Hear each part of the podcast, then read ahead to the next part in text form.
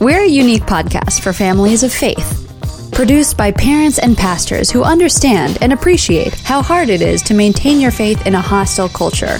We're here to encourage and support you in the most vital role of all parenting. If you're feeling overwhelmed and afraid, it's okay. You're not alone. Brilliantly Brave is hosted by two honest and engaging dads with nine kids between them a road tripper, author, and pastor, Father Brad Matthias, and iShine founder, solo parenting expert, and all around foodie, Mr. Robert Beeson. Join us each week as we explore and engage with some of the most intriguing, inspiring, outrageous, and awesome parents in the world. This is Brilliantly Brave. Hi, and welcome to Brilliantly Brave Parenting. I am your co host, Pastor Brad Matthias, and I'm here in the studio with Robert Beeson. Hello, Brad. Robert, uh, we get to do one of the funnest things ever. We get to host a podcast. It's true. It's true. It must be I mean, wonderful for you. It is, and I wanted to set the scene because you know this is season two. We have some video in the in the room so people can see what we look like and what we do and how we act and stuff. And I've prepared something just for you. I am a super fighter. Yeah, Now scanning. Robert has a giant robot on the desk, and um, yeah, That's what. That's my surprise. that was your surprise. I, I mean, I found batteries for it, and I lit it up. and you're proud of yourself. I for am putting so batteries proud. in a I toy. found that in a garage sale. Who knows how many years ago? This is a ginormous robot. You have to watch the video. This it's like 18 inches high. Has this giant big pistol thing, and it's so cool. and this is so meaningful to parents, Brad. Well, I gotta tell you that parents know that if you have a good toy, especially one for boys, that they're gonna really be focused on that. They're gonna have fun with it. It's gonna inspire their imagination, and it's not. It's not a digital toy. It's not on TV or a game. It's actually an old-fashioned guy toy. It's masculine, right? Whatever you say, Doctor. Oh, come on. It's so cool. And uh, people who go online and watch our video are going to see how cool it is. It has like things in his chest that light up and then his face lights up and he says, I am a super whatever. Anyway, it's amazing to me how different boys and girls are. And um, That's your. that was my segue. that was it. That was a cool segue. You're really good. Oh yeah, it's Friday. Um, so you know, I've raised two daughters and I have a son, and the difference between their interests are so dramatic. I remember earlier uh, this season we we interviewed Timmy Clary, and he talked about his animal and his artist, right? And his children. Yeah, his children. He, t- he told you know called his daughter the the animal, and he called his son the artist, and how they were just so different. And the reality is that in parenting, there are definitely differences between uh, the way you have to parent uh, boys and girls. That's And very true. We are really uh, fortunate to have today on our podcast. Really, uh, probably the the most authoritative voice we could ask for in the area of dating, relationships, purity, sexuality, and that is author, speaker, and uh, great thinker Dannah Gresh. Welcome to Brilliantly Brave. Hi, thank you. And that robot was a very interesting introduction, Right? Brad. Yeah. Well, Brad. I gotta, I gotta tell you, the robot has been sitting on the table this entire season. He's been quiet. He hasn't done anything. And we so- didn't know he It's time worked. make an appearance, right? I- exactly. it was just sort of nostalgic, vintage, cool. And then I discovered batteries that actually worked. We didn't even know it worked. So it was quite a surprise that it worked. All right. So I've actually done some really interesting research into the to the to the uh, uh, impact of commercially viable toys on a child's moral development. Really? Wow. You want to know some interesting I facts do. about toys? Yeah. I want to know. So first of all, quiz time. Do you know what the name of the first commercially viable toy was? It was introduced by Disney. I think it was the 50s or 40s. The, It, was, a. called. it was a what? It was. It was a. It was a gun, Of course. and it was called the Thunderburp. The Isn't that quite a name? Thunderbird. That's the first the commercial toy.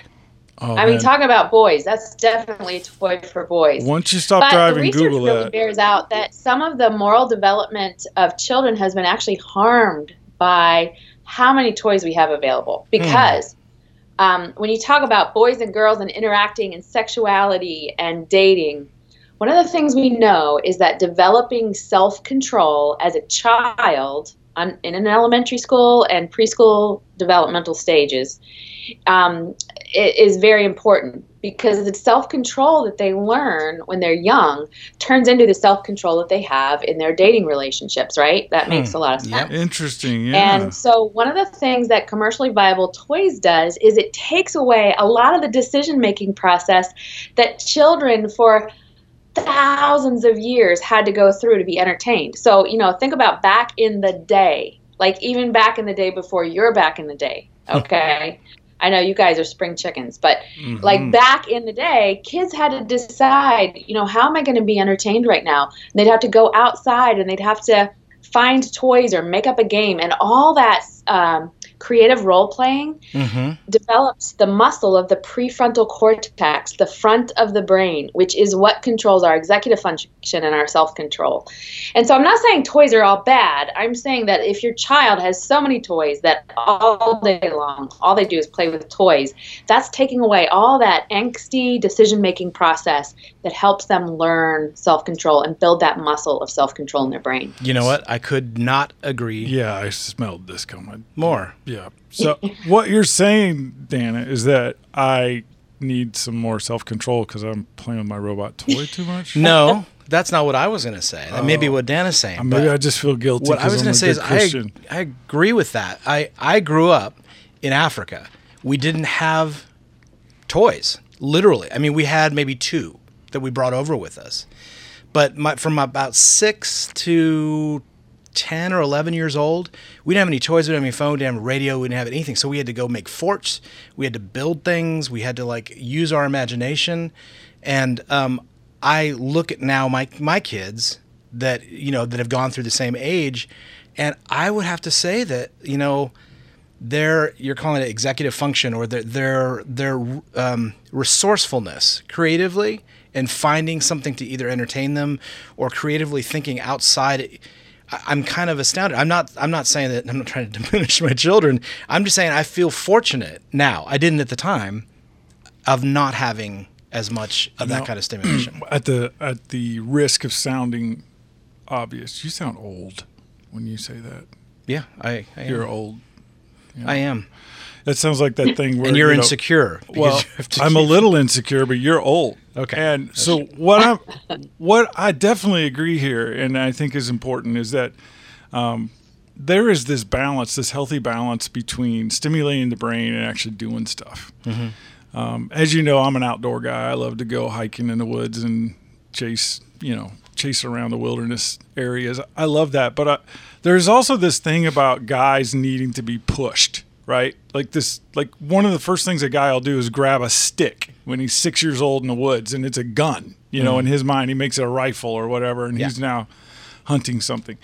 Um, guys are just naturally drawn to sort of that masculine role, that sort of challenge that we thrive on. And I think that's what you were describing. Even in South Africa, it sounds like people are just the same as they are in America. Yeah, I, I guess so.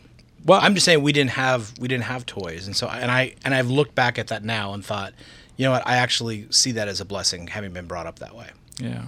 So anyway, You know what happen? What happens is, um, you know, let's say two two boys go outside, and they are. Uh, I remember this time when my son Robbie went outside with a neighborhood boy, and because of this research, I was constantly sending them outside, pushing them away from the screens that call their names. Um, the average tween boy will spend like 35 hours a week in front of a screen of some type. And that's just not healthy in terms of knowing what we know about their brain developing self control. So remember this one time that Robbie went out and um, came back inside uh, covered in the grossest, slimiest, blackest sludge. And I thought, I said, where have you been? And they had decided to cri- climb through a two foot wide drainage pipe. and they had just crawled through like 20 feet of sludge. And it was one of the greatest accomplishments in my 10 year old son's life. He just thought it was the best thing in the world. But what happens is the brain has to go through the process of do I want to go in here? It has to do risk assessment. It has to hmm. say, is that pipe wide enough for me? Is it safe enough for me? Is that sludge toxic? Will my mom kill me when I get home?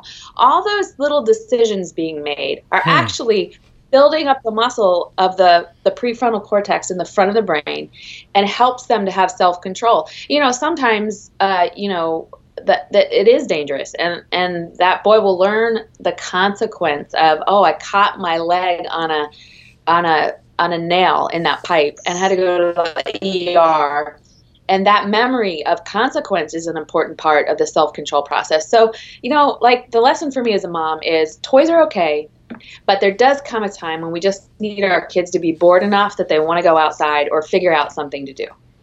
I couldn't agree more. I think Absolutely. did they? I just as a little bit of a sidebar. Um, in your studies, have they found anything related to what you're talking about and the development in of you know just I guess toys or having something that they don't have to use this um, self control muscle or build that up? Have they tied that into addiction at all? I, that- that's a random question, but I just I wonder if there's any kind of because a lot of that, I, or is that just No, I think that's Well- legit. I think there's a question there. Yeah. It's, I think that's that's interesting. I don't know that I specifically have studied that, but I know that Dr. Joseph McIlhaney, who is the founder of the Medical Institute for Sexual Health, has tied it into sexual behavior. Hmm. And he he says that that part of the brain, the prefrontal cortex, doesn't stop developing until a child, and he uses the word child, is about 22 to 25 years old. Hmm. So, in terms of really assessing the risks of sexual choices, our brains aren't really ready until they're in their 20s. Now, you compare that to um, the average age of the first inception of pornography today for a child is 11 years old. That's Wow. the average. So, we have children much younger than that accessing pornography.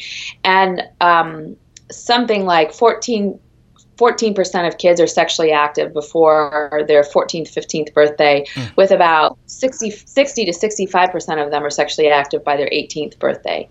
And then you get into high uh, or college, rather, you get into the college scene, and um, it's like 80 to 85% of the students are sexually active. And the average male has over nine sexual partners in his college years, and the average female over seven. wow? So put that all together and think about are these kids really ready and understanding the risk associated with the decisions they're, they're making about their sexual lives? And the answer is no, they're not ready for those decisions. We have to be involved as parents. Yeah, and I- I'm listening to that and uh, watching, you know, my own kids grow up, and they were sort of on the tail end of the digital age. Um, but you know, the kids today. I mean, this generation currently. If you're a parent, you've got children uh, that are in junior high or younger. Your kids have grown up in a digital age uh, where sexuality and imaging of sexuality are so prevalent. It's impossible to avoid it. And then they don't have a brain that works. Is that what you're saying? Not not all the way, not until they're about 20, you know. Right. And and the, and the sad thing about that is once our brain finally is working at about 26 it starts to decline. Oh, Well, that's wonderful. I've But noticed that actually. Yeah, yeah. So I I think the big picture.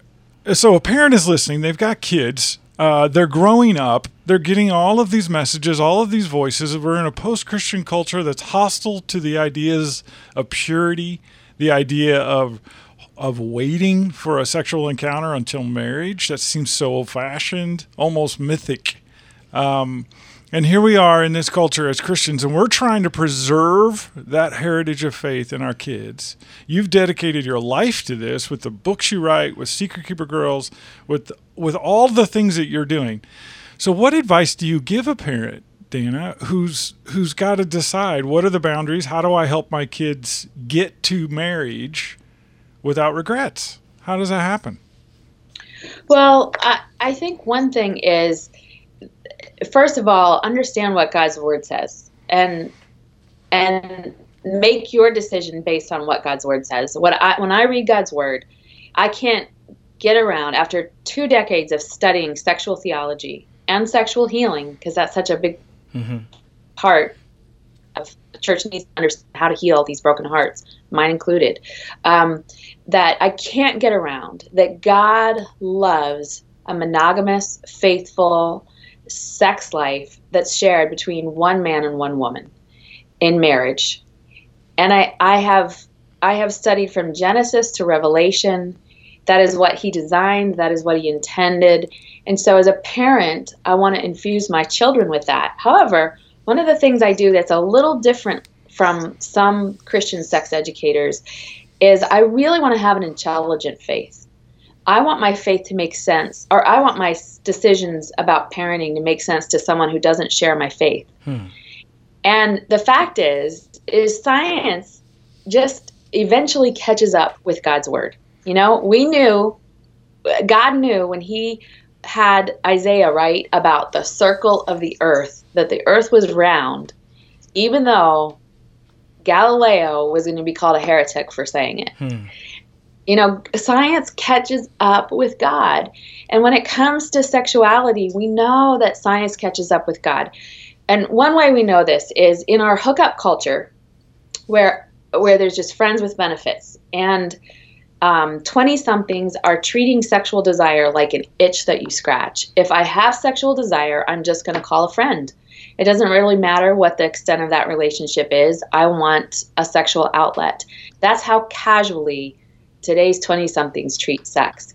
But the research really indicates that they're not calling random friends. They're calling the same friends over and over and over again. One Stanford University study said it seems like they're becoming addicted and bonded to the same friend with benefits. Why is that? Because God created us to be one with the people we have sex with. You know, the Apostle Paul says in um, in the in one of the books to the Corinthians, don't you know that he who unites himself to a prostitute is one with her? For it is written, the two will become one flesh. So here's the most casual sexual relationship that you can even ever consider.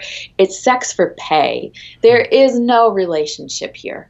And still the apostle Paul says, you're still going to be one with her, physiologically one with her, spiritually, emotionally one with her, because it's written from the beginning that two people that have sex together will be bonded together. Well, we've just figured out in the last 10 years that the cocktail of chemicals that wash across the brain when we have sex with someone, the oxytocin, the vasopressin, the dopamine, that they, they the, the, the, the effect is so much like glue. Dr. Joseph McIlhaney, again, of the Medical Institute for Sexual Health, says it's not just an emotional bonding, but a physiological bonding. It's like a glue from one brain to the other. You become one with the person you have sex with. And so this Stanford study found that students that were thought they were so sexually free that they could have sex with anyone they wanted tended to hook up with the same friend over and over and over again. Friends with benefits, physically impossible. Uh, it's oxymoronic.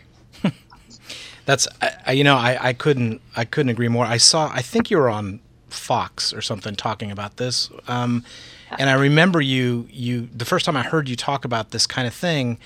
I I I I thought back into like friends that I know that that you know were younger than me that worked at the label and stuff, and how they would struggle with this. But it was always, yeah, I'm not I'm not together with anyone, but whenever I'd have a party or something at my house, they'd always bring the same friend with them, even though they never considered themselves tied down to this person, and they I knew for a fact that they would flirt with everybody.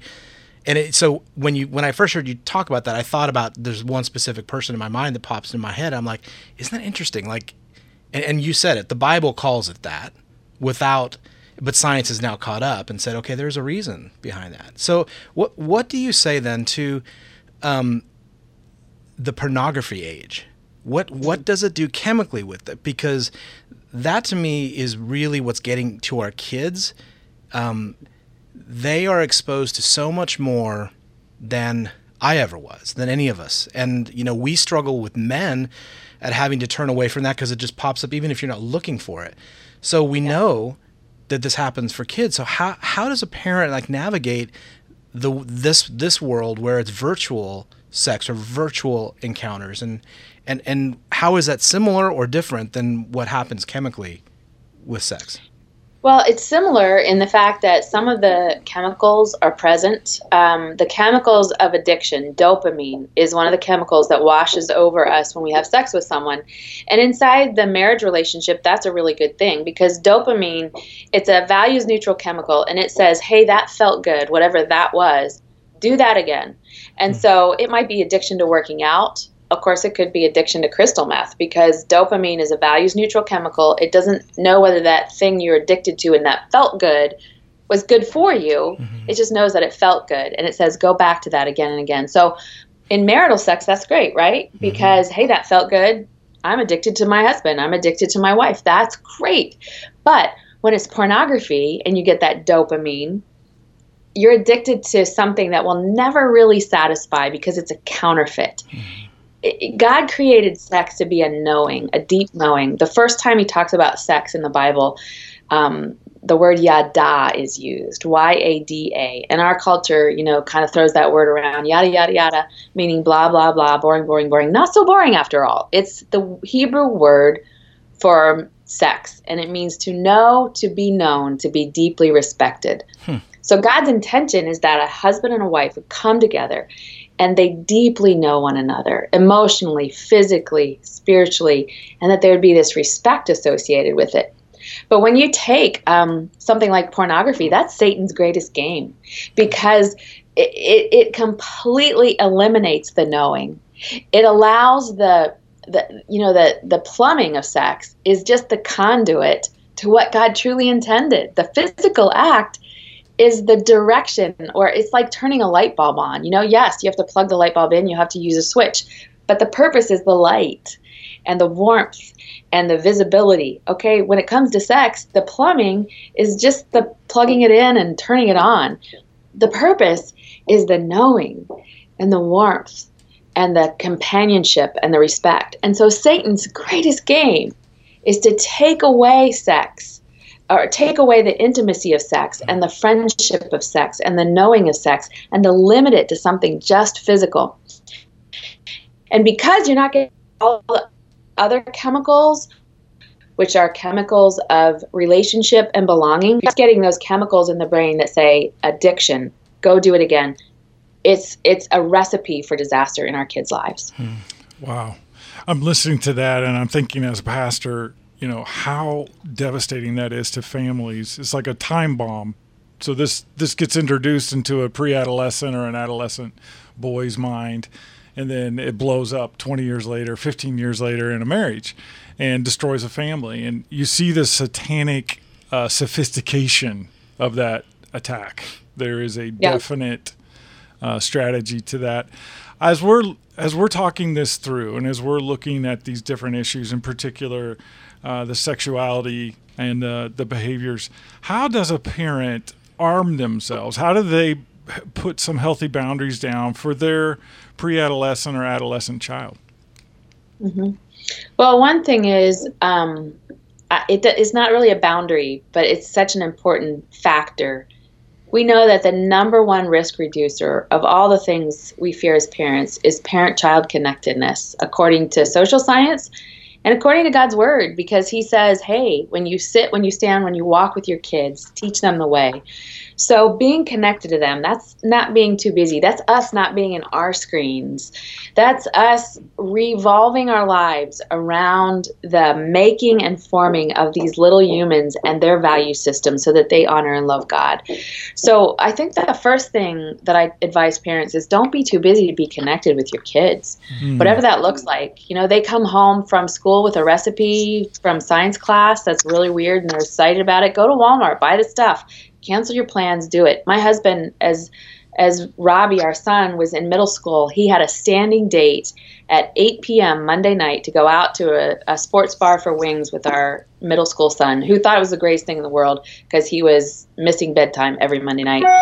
And it didn't matter if they, if he was in a board meeting at 7:45, if the most important person in the world called my husband, and it interrupted that 8 p.m. meeting with his son. Nothing trumped eight o'clock wings with Robbie. And I think having that connection to your kids is, it doesn't seem like that would be a re- risk reducer for um, sexual sin, but according to God's word and according to social science, it's a really big one. And so I just encourage parents to slow down, have those connecting points with your kids. One of the connecting points is just having dinner together. You know, the average American family doesn't sit down to have dinner together and talk. They're watching TV or they have their faces in their screens or they're all so busy that they just eat on the run. And so I encourage families have dinner together 3 to 5 times a week or a meal together. Even if that means for our family sometimes that meet, meant eating dinner at 9 o'clock at night. Hmm. so what? We had 3 to 5 dinners together because we knew that that was reducing all the things we feared could hurt our kids in their lives. So be connected. I love the answer to that question. It's something that it's come up as kind of a theme recently, and that is um, so often as Christians we're looking for the right things to say, and really the answer is doing the do. right thing. Yeah. Um, and and facilitating an environment where actual connection can take place. Like the question to you is, what should a parent say, or how should we handle this? And and really, it starts the baseline for everything is relationship, and Yep. I, I that that's such a profound, but I mean simple thing that we overlook so often. Yeah. So it starts with being. Just be. Yeah, that You know, makes quality time in parenting really is a myth. It takes quantity. quantity. Well, as I'm listening to you, I'm chuckling because uh, my mother is in her late 70s and uh, she's a character. And one thing that she did, and she's they were married almost 60 years before my dad passed. One of the things that my mom did really well for me is modeled what it looked like to be in love with my dad. Mm. So there was a lot of dating going on when I was growing up. My parents would grab each other's, you know, butt or whatever, and Hey, TMI, TMI. you know, I mean, that, my dad would pinch her butt, and she, you know, they would just giggle, and they were just sort of flirting all the time. And I, I grew up thinking that was normal, like that, that, that a couple should sort of do that. And uh, even in the later years, my mom would still, you know, make just these cute little comments about, you know, I love your dad, and you know, he's still got it, and that kind of thing, and sort of. You know, this, this there was a celebration a little bit of sexuality in our home, yeah. um I'm curious what So- what should a parent do as their kids are getting older? You know, how much of that do you allow your kid to see in the sense of, you know, romantically? Are you modeling that for the kids? I think that's a really big deal. And my, um, I do workshops on raising sexually whole children, and of the top of the six things that I I outline for parents, one of them is um, building a vision for a godly marriage. So that would fall under that category. And I think anything from, you know, one of the things my husband told Robbie from a really young age was marry well. He said it over and over again. We would sit down for dinner and he would look at Robbie and he'd say, Oh, Robbie, your mom's such a good cook. Marry well, Robbie. Or we would um, get all dressed up and he'd say, Oh, but Robbie, look, your mom looks beautiful. Marry well, Robbie. And he was doing kind of that same kind of thing, you know, except without the pinching the butt part. Well, you gotta you gotta know my mom. Uh, but um, but I think uh, there is a a crisis in our culture to appreciate and affirm marriage. If you ask the average teenage girl in the 50s or 60s, what are her goals when she grew up? Absolutely, she would include being a wife and a mom. If you ask those same age girls in uh, today, they would say, uh, I I want to have a career. I mean, I might be a wife and a mom. That's kind of okay, but being having a career is more important mm-hmm. because we've really undersold the value of of marriage and the value of family. And so I think it's so important that we infuse that into our children. I, t- I talk about it in terms of marriage counseling for your three year olds. And from the age of three, four, five, when they can begin to understand family and marriage and love, we need to be modeling it and building a vision for them that it's a beautiful and phenomenal thing. Because abstinence is not about not having sex, it's about waiting to have it right. So so instead of telling them no, no, no, we should be filling their hearts with what the yes looks like. yeah, That's so great. I love that. It's it's it's definitely uh, a healthier emphasis on showing them what you should be about, rather than constantly telling them what they can't be about. Yeah. uh, it's definitely the glass is half full, for sure. And if you don't start there, it's like treating it's it's if if somebody came to us and said, not that you guys need this, or I, I might I think I probably do, and saying, Hey, listen, you need to go on a diet. And they just tell you no chocolate cake, no lasagna, no sweet potato pie, no ice cream, and it's just no, no, no, no, no. And you don't tell them you're you're gonna look better, you're gonna feel better, you're gonna be stronger. That's how we treat sex as parents sometimes. It's all the no's instead of all of the benefits of sex. And there's so many benefits in terms of emotional, physical, and spiritual benefits of waiting to have sex that we really need to start with the yes. Yeah, I like that. I like that a lot. Well, Robert, do you have any uh, closing thoughts here to ask Dannah? Um, no, it's. I mean, yes. There's all kinds of thoughts every time we talk, Dannah. It's been, it's, it's awesome, and it opens up other. Well, what about this and what about that? And I think the thing that that I hear from you when you're talking about this modeling kind of marry well, or um, and and how women nowadays are brought up so that their number one thing is not being married. It makes me think that I think our society is so scared of dependency and and not embracing dependency like we are made for each other but the world tells you you're enough. Like you know you don't need anybody else. When god made us to be in in in tandem or in connected with someone and to become one with someone. And so i i've never really looked at it that way but, but since like hearing you talk about this i think that that's that's a message that i could do better at sending my kids is that and I, th- I think especially when i was a single dad they knew very much that i was dependent on god because we talked about it all the time but since I've been married again, not as much. And I think that that's something that I need to remind myself that showing our need and showing our dependence on each other as a spouse in, fr- in front of our kids to God, I think is a really critical part of building that bridge. That's Absolutely. what I got from what you were saying. Yeah, I I think for me, um, you know, our our children are going to hear what we do. Um, and I, as I'm listening to that, yeah, we've we've done lots of these interviews now, the season two of the podcast, and there's a theme that does keep emerging with each of these guests, and that is this.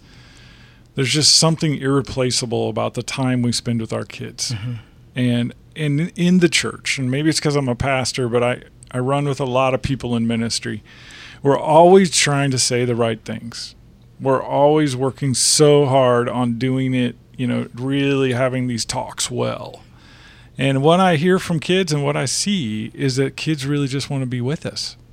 They just want to hang out. And it's a lot like our Heavenly Father. Um, and so sometimes I think as parents, we are in danger of majoring on the minors, um, where we are focused on doing it right versus just being there.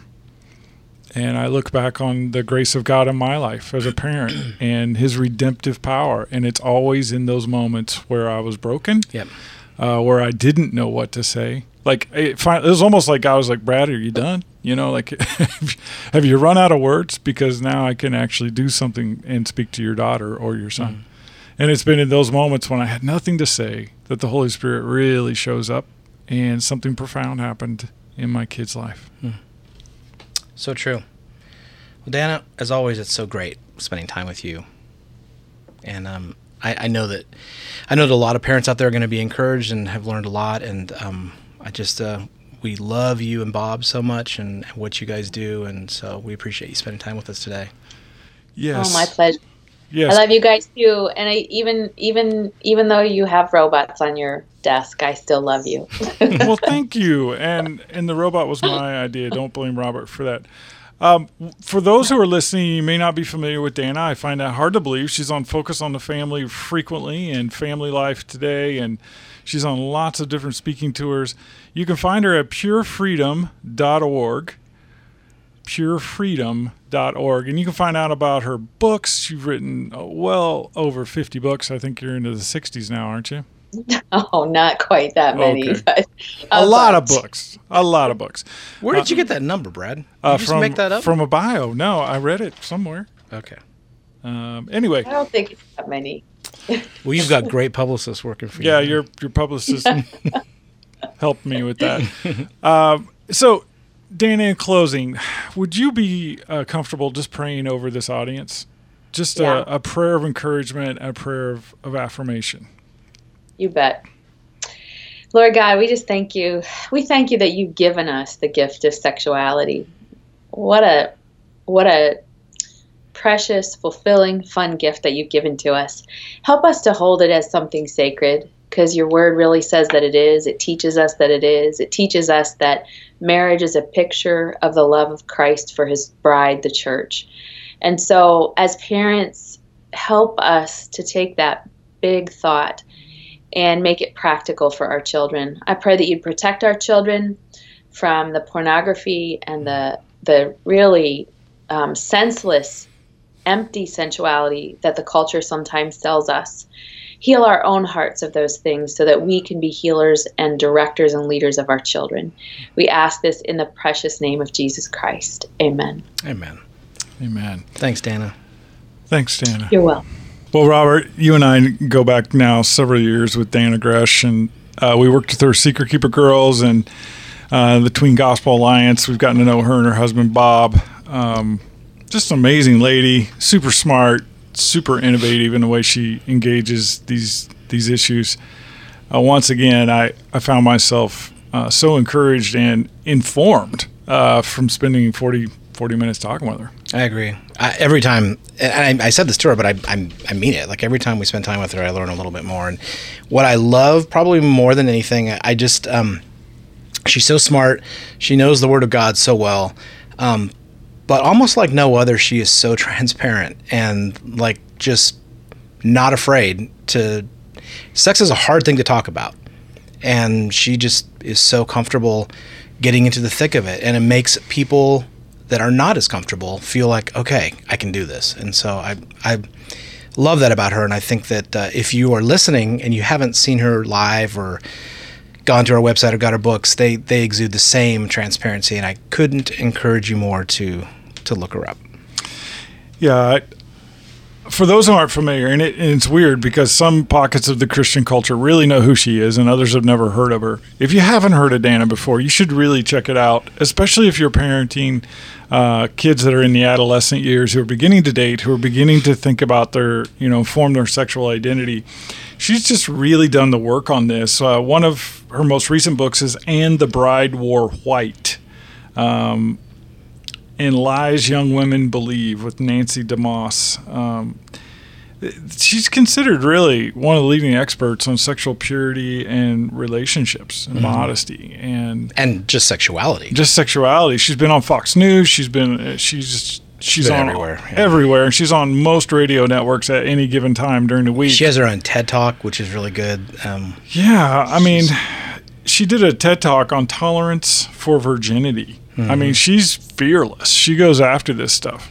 She did a book uh, after the Fifty Shades of Grey thing came out and, and really kind of uh, refuted some of the premise of that Yeah. book and the idea of of of that author's um, image of sexuality. And so she took some heat for that. She's been national press.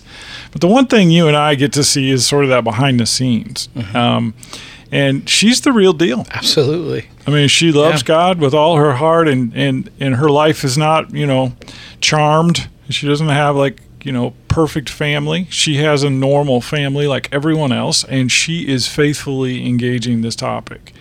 And uh, I find that remarkable. Me too. Yeah. So as she was talking, um, just kind of a wrap up thought. I mean, this idea of this hookup culture that she talked about, I think that's foreign to you and I. Like, like we were in the party culture, which was a little bit more like you got drunk and did things you regret, kind of thing. Yeah. Uh, and in this more millennial age, this is much more cerebral. Yeah. Like, like they're just sort of like okay, Permissive about anything. It's Yeah. Just, so it's just a scratch you need in some ways that's really different uh, and in other ways it's quite similar but as a parent if you've got kids who are beginning to socialize they're getting into the later junior high years and early high school years you need to be aware of that Mm-hmm. like you need to know that the friends with benefit thing is real and Absolutely. and those stats were pretty significant 65% of kids in high school are sexually active 80 plus percent of kids in college are sexually active Um, though that's pretty high. Yep. Yeah, that that's definitely higher than I think than when we were going through those stages. Without a doubt. Well, just it talks it to me that speaks to mindset. That just the mindset of this generation is very very different and they have a different view of sexuality because they've been desensitized. It's everywhere. So it's very transactional. There's not a lot of depth to it. Yeah, and then the physiology there of how there's you know how the science actually catches up with the Bible. I love that quote. Yeah. Um, and this idea that there's a glue physiologically, you know, Yeah. that these chemicals actually combine and form a glue uh, between partners, and and the Bible said that four thousand years ago. Yeah. you know? That's so true. it's like okay. Well, that has to do with the person, the being that made us. I mean, Yeah, well, he kind of had a head start, right? Yeah. so this whole dopamine connection and this idea that dopamine is released, you know, it's a neurotransmitter. It's released when there's pleasure or there's pain, and uh, it starts to form this memory, and then there's an addiction to that, and how the roots of all these addictions come back to to this this one chemical, and you begin to realize that when you're when you're playing with sex or when you're playing with with sexuality, you're playing with fire. Mm-hmm. I mean, these are things that actually can permanently affect you. And so, as parents, that's a sort of uh sobering thought. Yeah. To, today's talk was a little bit sobering, it should be. I agree. All right. Well, if you've uh, been a fan of the show, um, you realize that this is the time where we lighten it up a little bit, and we have a, you know, just a little insight from Winston, our Chorkie. Winston is My uh, Chorkie. Well, uh, it's Robert's Chorkie, but he's adopted me because I give him a lot of white cheese.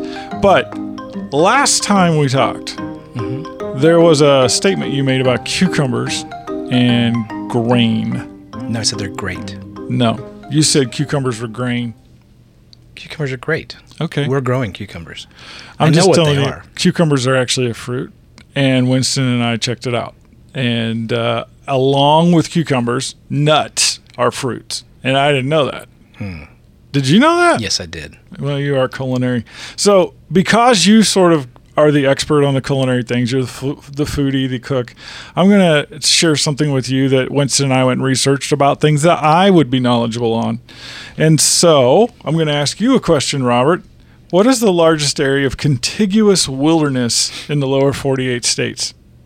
The Appalachian Trail. No, but that was a good guess. I'll give you some serious credit for that. Do you know it's actually the uh, the ridge of Northern California and Southern Nevada and the Sierras? Hmm. I didn't know that.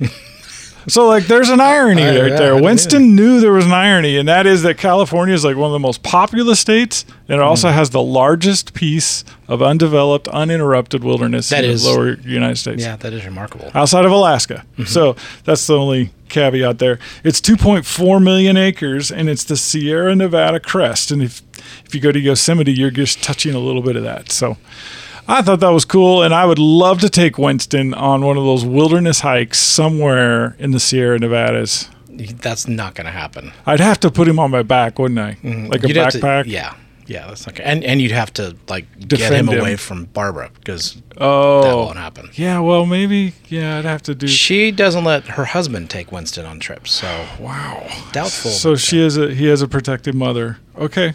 slightly. Well, thanks again for joining uh, Brilliantly Brave Parenting. And if you've been enjoying this, uh, share it with friends and follow us on iTunes and rate us. Give us a like. Thank you very much. God bless. See you next week. See you next week. Parents, remember, even if you may not feel brilliant or brave, you are.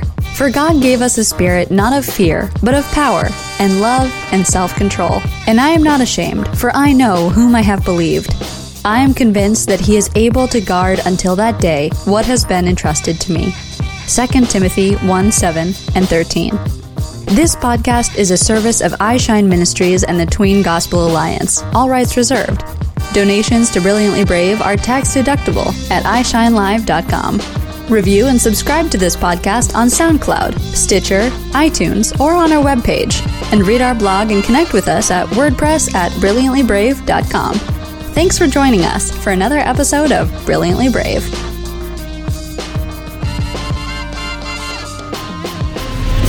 iShine is a faith based ministry and media company that looks and feels a lot like a Christian version of Disney. iShine is more than entertainment. We're the producer of the largest Christian tween TV series in the world, a nationally syndicated radio show, a Nashville based record label, host to multiple live tours and summer festivals, an interactive website and social media, and a provider of printed and digital devotionals, preteen Bibles, and church curriculums. But more than anything, we're a trusted Christian resource for parents and pastors. You can turn to us for all things tween. Check us out at iShineLive.com. And join us next week for Thomas Purifoy. He's the film producer and researcher behind Science and Faith Is Genesis History? This is a thinking, explorative discussion about the origins of the universe and faith. So we hope you can join us next week on Brilliantly Brave Podcast.